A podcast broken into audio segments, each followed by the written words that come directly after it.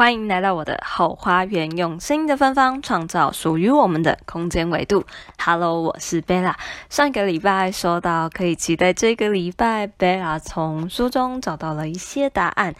嗯，先跟大家说声抱歉，这个礼拜呢多了一些些小小的插曲，导致我还没有读完书啊。等我读完之后，再跟大家分享从中获得到的解答。而今天呢，就想跟大家聊一聊。有没有人跟我一样，希望不要工作就有钱呢？嗯，我知道，虽然这是一个屁话，不过呢，正因为这个话题，我原本跟一位不太熟的同事忽然产生了巨大的共鸣，会有这么强烈的反馈，是因为我们都在做相同的事情，经历着类似的情况。先容我说明一下事情的发生。主要呢是现阶段因为疫情的关系，没有办法在国与国之间旅游，自然观光客就会减少了很多，生意自然也没有以前那么的好。于是乎，我这一位同事在平常上班的时候，还是一样非常认真的推销。有一天，好不容易成交了一笔大单，可惜老板对他说：“嗯，这个单呢，我也有付出一定的努力。”这个奖金的部分呢，我们两个要一人一半。于是我这位同事就有点犹豫，到底要不要再另外找工作呢？事情的经过大概就是这样。会在这里工作的原因，其实就是因为这一个月只要上十五天的班，剩下的十五天就可以出去玩，或者是想要做自己想做的事情。却没有想到，他这么努力的谈了这么久的订单，活活被老板吞了一半。虽然也不确定一开始他是怎么跟老板谈的，不过呢，我们开始了有一些的话题，聊到我不当设计师是想要学习投资理财，希望未来可以靠着被动收入就可以过着不用上班的日子，做自己想做的事情。于是分享了一些价值投资的方法跟方式，给他一些参考。没有想到，聊着聊着，意外发现这一位同事的概念出奇的好。其一是他知道每一个月拿到薪水一定要分流，而存钱的部分他则是拿去买股票做存股的动作。其二，他很确定未来自己要做什么样的工作，而现在的他正因为这一份工作给他足够的时间。好，让他可以好好的构思一下自己想要的品牌。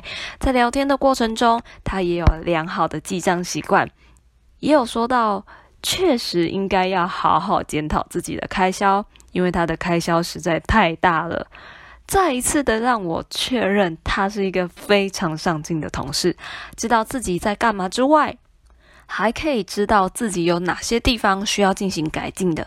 说实在话。在相同场域工作的人，能遇到一个跟自己在做类似事情的人，就如同找到了知音一般，还可以一起讨论接下来的目标计划，互相分享一下自己最近的状况。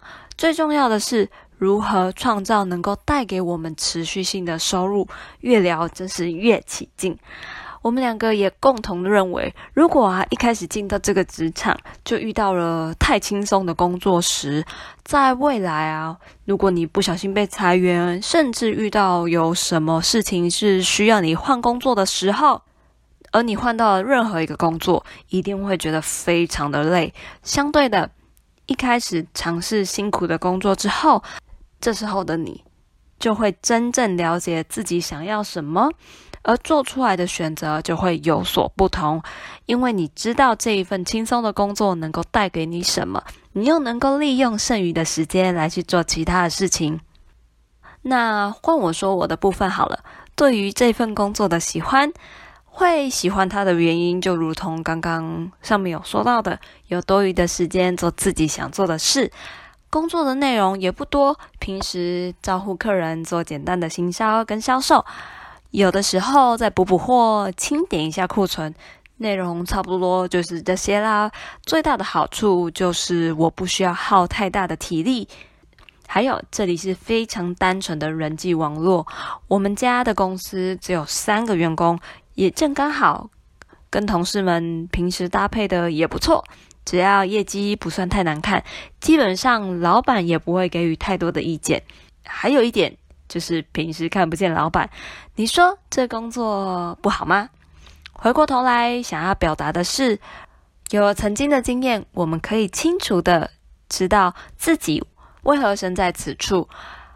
当然，很多事情我们还可以透过很多不同方式进行调解。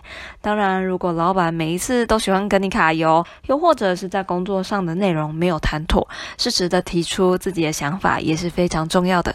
毕竟大家都要生活，不要为了钱而伤了和气。自从摆脱了美法的生活形态，到了澳洲，再换到现在的工作，自己是非常开心的。虽然久久还是会遇到一些喜欢跟你杀价或者是凹你东西的客人，那就当做训练脾气、修身养性吧。在这个世界上，我们没有办法认识所有的人，只能说我们有缘才可以来到这一世而相会。不论是好的坏的，都有这些事情来的道理。所以啦，放宽心面对事情的发生吧。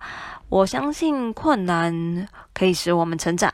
而现在就是我们成长的好时机，到了今天的最后，非常谢谢沉浸在后花园的你，空出宝贵的时间来品尝这一集的芬芳，让我们一起成为自己的人生导师。我是贝拉，下次再见喽，拜拜。